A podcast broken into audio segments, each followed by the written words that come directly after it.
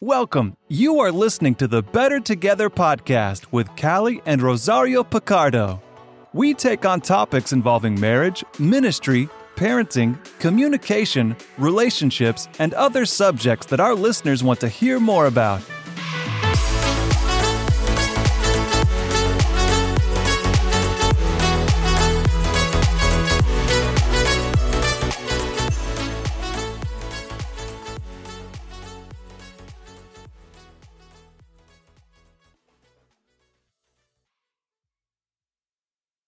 Welcome to another Better Together podcast with Callie and Rosario Picardo. I am Callie Picardo, your host today, and I am here with Dr. Joni Sancken. Joni is the Associate Professor of Homiletics at United Theological Seminary, and she's also an ordained elder in the Mennonite Church.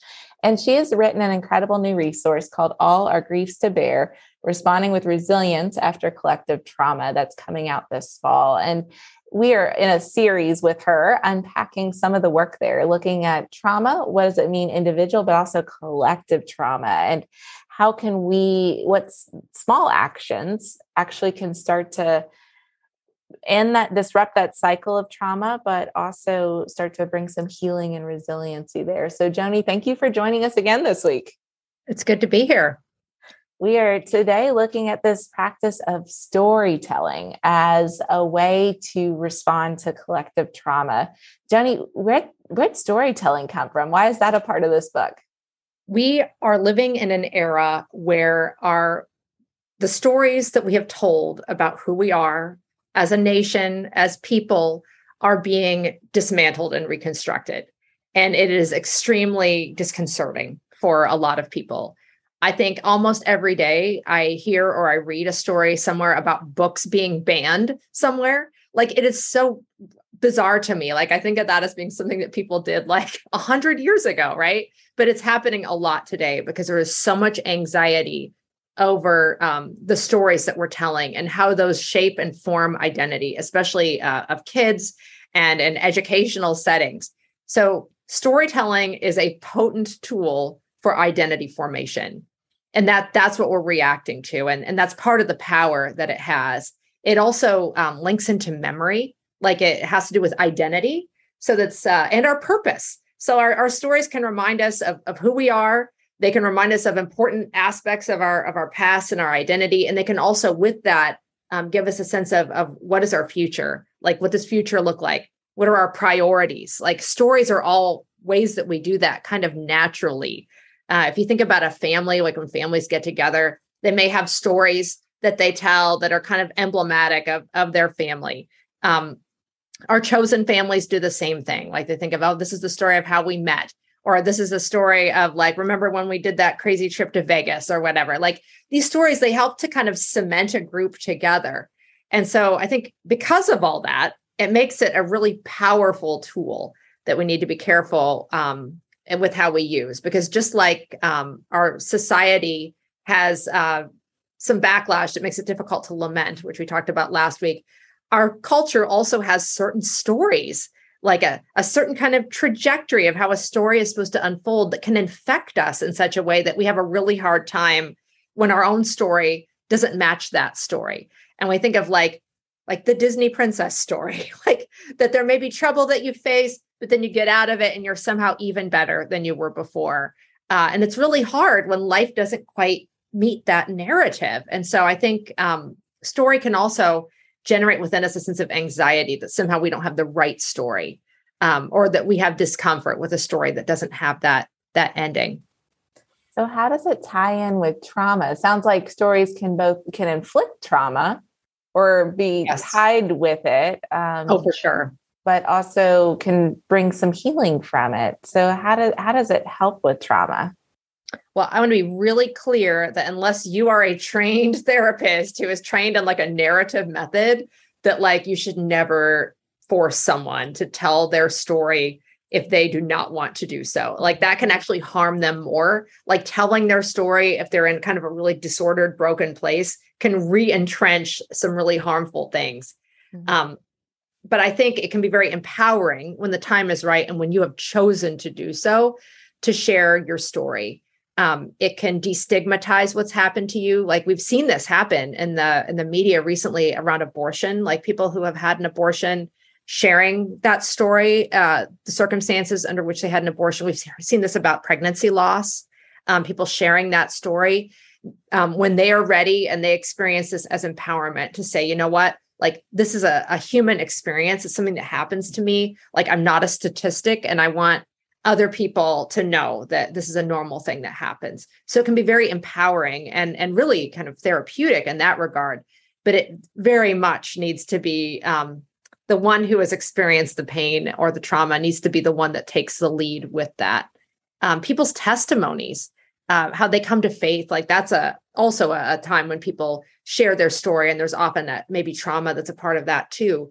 But again it has to be their choice like to not say get up and share your testimony so and so like t- to make sure that it's invitation and not like obligation or or requirement.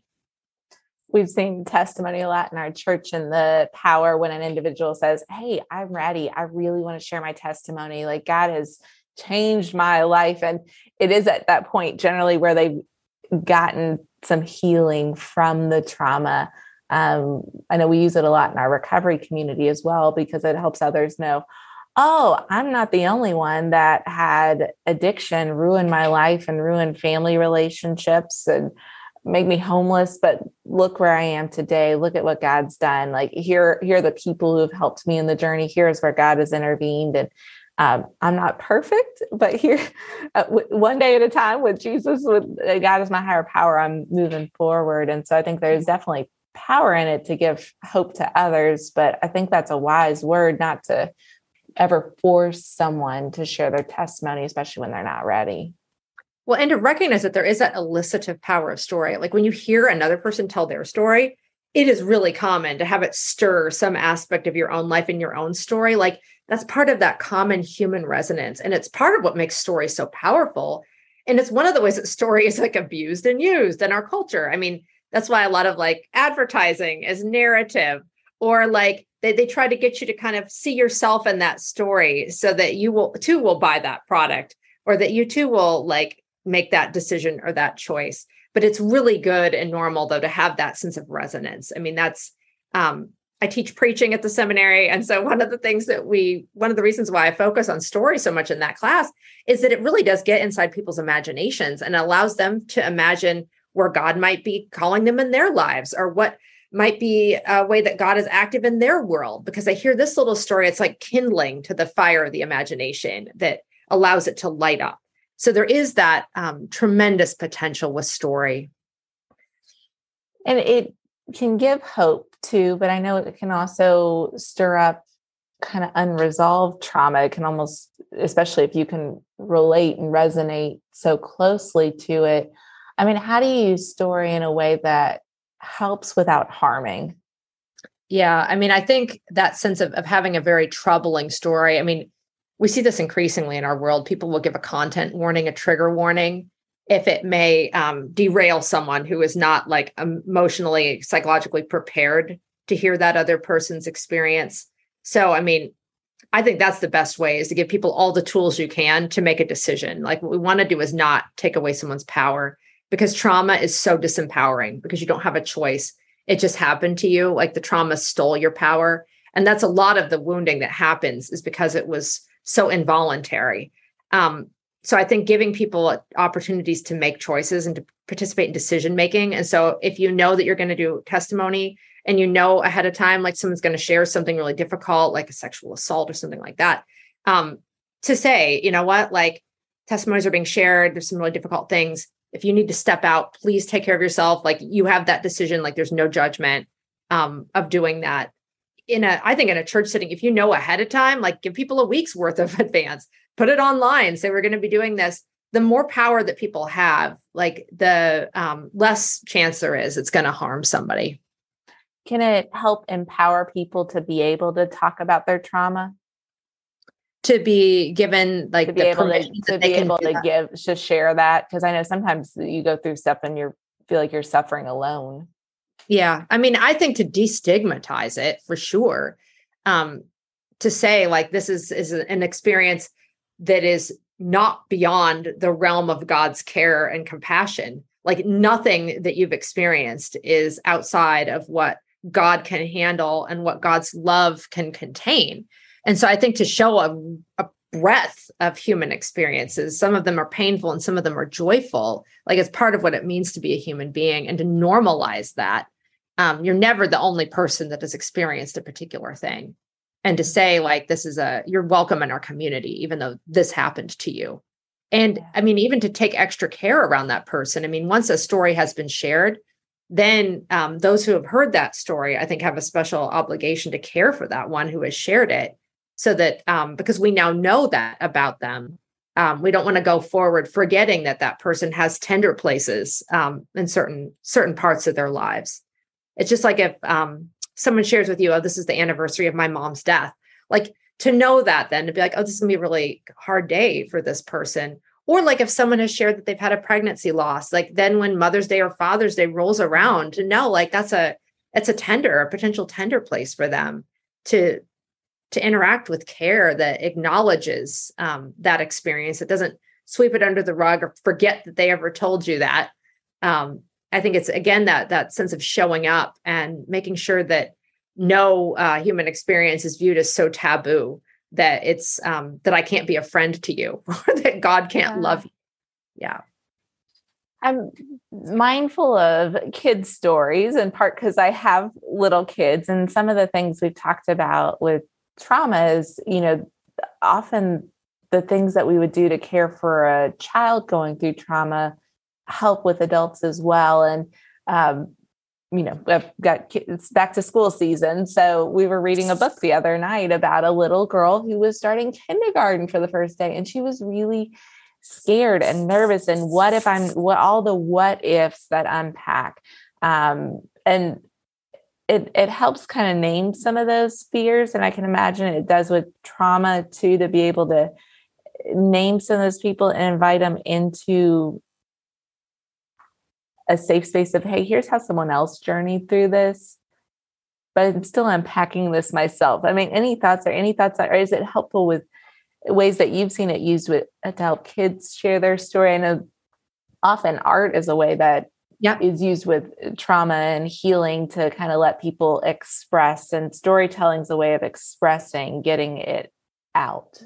I mean, there is that sense of the need to express it and get it out, but there's also that sense of world expanding that can happen through storytelling as well. Like I think of being a kid, and I grew up in a very small, entirely white kind of rural community, and like reading books about like the civil rights era or reading like the autobiography of Malcolm X. Like it's such a different experience from mine.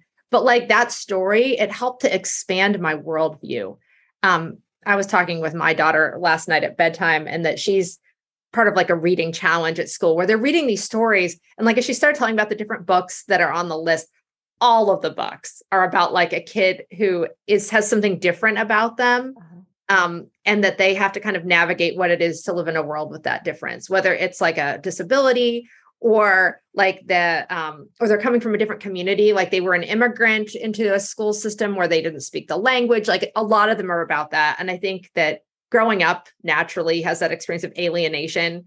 One of the stories is literally about a child, I can't remember the name of it, who is actually a blob from outer space, but has taken on human form. Like what teenager has not felt like this? Has taken on uh-huh. human form, but their human form is unstable, right? And how do they navigate world as this unstable human form, but while actually being a blob from outer space? It's like the best metaphor for adolescence ever. so like all the books were like that. They were clearly trying to get um, these kids to experience empathy for kids who are different and to know like if you feel like you're a blob from outer space you're not the only one right? Like that's normal it's normal to feel like yes. that so there's this sense of both um, expanding and also validating that can happen from a from a story and that it happens in such a natural organic way um, i think is part of why they're so powerful. I love that because it's giving compassion to and also rather than having to ask a friend, not that you don't want to ask questions, but I feel like in encountering encountering racism, so often friends that are black or, or brown are having to say, I have to now speak for everyone that looks like me again. Yeah.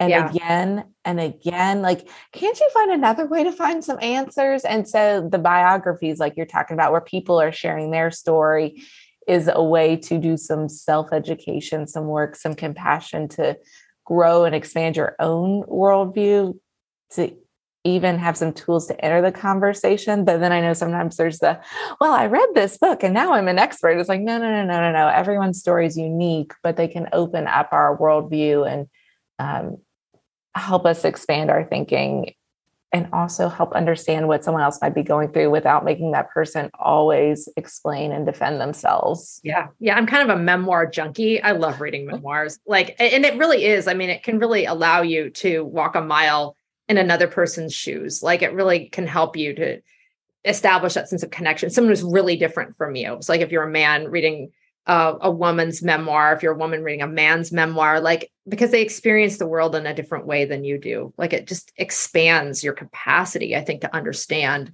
in a way that is just really beneficial, I think, for all of our relationships.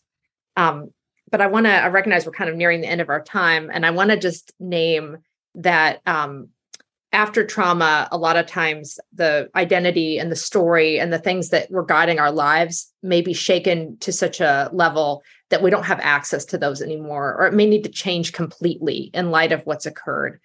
And so that that idea of restorying um, is part of what it means to nurture resilience and to move forward following trauma. And that scripture can be a tool for that, like having a scriptural verse or a scriptural story that becomes your story that you can tell to yourself over and over again and that can kind of be a guiding point for you like that is um, it's a really powerful tool and that groups small groups can do it families can do it individuals can do it congregations can do it. Um, to put that on all of your letterhead to put that on your website for the year to start all of your meetings by reading that like to uh, just allow that to be your compass point, um, and really just go into depth in that story. And it's something that needs to be discerned i think as a group but i've seen that be a really powerful tool for people That's good to name, Joni, because I know so often, you know, you're you thought your future was going to look one way, and all of a sudden, a tragedy happens, and that is no longer even an option for the future. And so, who are you reshaping the identify your identity, restoring to be able to start to hope and dream again? Uh, it makes me think we're uh, back in college i learned about a type of theater and i was it was we were it was a spanish theater class so it was teatro de oprimida it's the theater of the oppressed and they would actually take people who had been in powerless situations and have them enter in and act out a story where they responded with strength, with power, and with a hopeful future. And it helped oppressed people start to do some of that restoring work to imagine a different future and actually to respond differently in those situations going forward. So I know storytelling can be a powerful tool both in sharing and expressing what you've come from, naming it, destigmatizing it, but also starting to think about what the future might look like as well. Oh, for sure. And to recognize that no one's life is reducible to one story ever. Like there's always more than one story going on. So when you meet someone, you think, oh, she's the happy overachiever. No, there's probably also another story that's connected to that person, right? So yeah, it's more complicated. It's always more complicated. A story with so many uh, side stories and intricacies that make it worth leaning in and listening to others. Joni, thanks for sharing with us today, for being on the Better Together podcast. Uh, friends, we are in this series with Dr. Joni Sancken, tied to her book, All Our Griefs to Bear, Responding with Resilience After Collective Trauma. So we've been looking at what trauma is, naming it, then how do you, uh, ways to respond to stop that cycle of trauma and start the healing process. And looking, we've looked at lament today with storytelling, and I hope you'll join us next week as we look at how blessing can be a way to respond. Joni, thanks for joining us today. You're welcome. It's good to be here. Friends, remember, we are better together.